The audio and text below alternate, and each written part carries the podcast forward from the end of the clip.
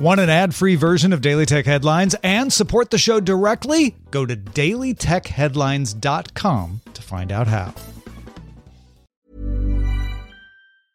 Hiring for your small business? If you're not looking for professionals on LinkedIn, you're looking in the wrong place. That's like looking for your car keys in a fish tank. LinkedIn helps you hire professionals you can't find anywhere else, even those who aren't actively searching for a new job but might be open to the perfect role. In a given month, over 70% of LinkedIn users don't even visit other leading job sites. So start looking in the right place. With LinkedIn, you can hire professionals like a professional. Post your free job on linkedin.com slash people today. My business used to be weighed down by the complexities of in-person payments.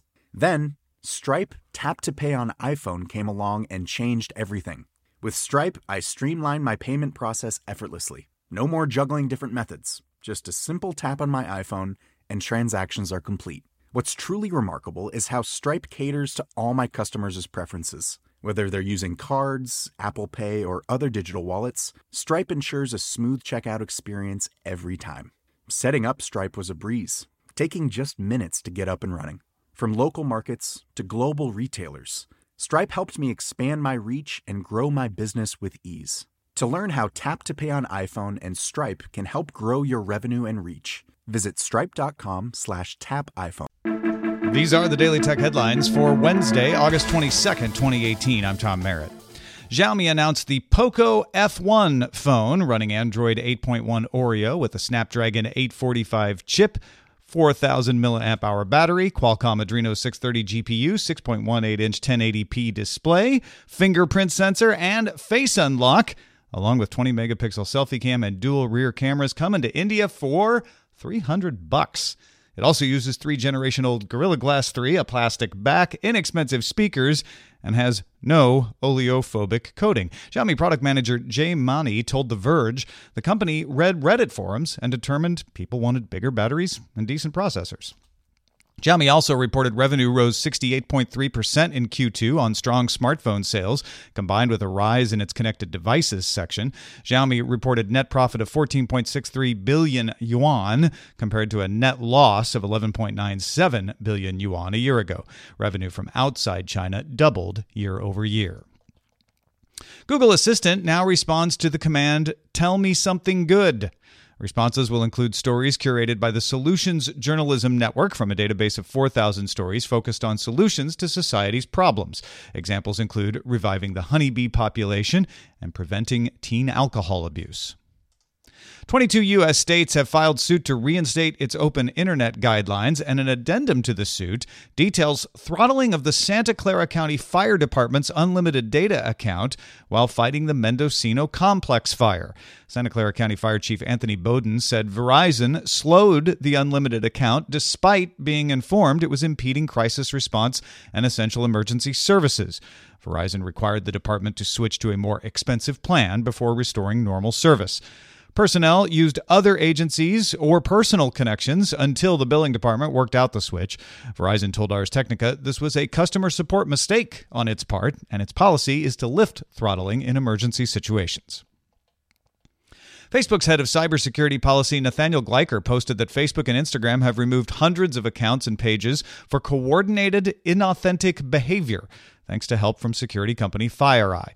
All the accounts were attempting to sway political opinion in the United States, Syria, and Ukraine. The accounts appeared to originate from Iran and Russia. Twitter also announced it had banned 284 accounts for coordinated manipulation, also originating in Iran. HTC announced its adapter to make the Vive VR headset wireless will be available for pre order September 5th for $300, shipping on September 24th. If you have a Vive Pro, you'll also need a $60 compatibility pack, which includes a connection cable, foam padding, and an attachment device. A sensor plugs into your PC's PCIe card slot, which then broadcasts to the adapter, which HTC says should get about two and a half hours on a charge. VR gamers looking to cut the cord with their PC will be able to pre order it from September 5th. Qualcomm has followed Huawei in announcing its next system on a chip will be built on the 7 nanometer process node. Qualcomm says it can be paired with a Snapdragon X50 5G modem and says it's sampling the platform to multiple manufacturers with 5G mobile hotspots set to ship with it by the end of 2018 and 5G smartphones in the first half of 2019. Google is redesigning the Google Fit app for Android and the Fit section of the Wear OS app for iOS.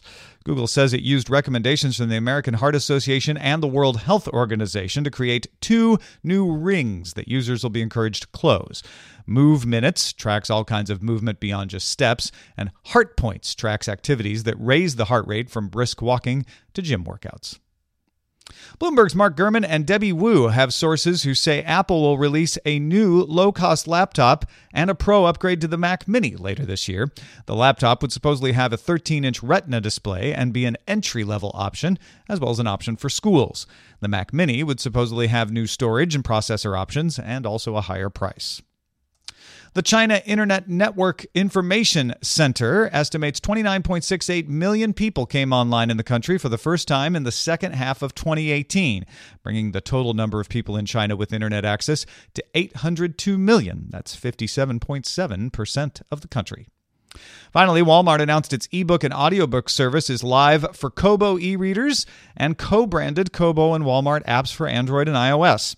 There are 6 million titles in the library. 40 of those will be sold in Walmart physical locations as cards you can pick up on the shelf. Walmart's audiobook service costs $10 a month. For more discussion of the tech news of the day, subscribe to dailytechnewsshow.com. Thanks for listening. We'll talk to you next time.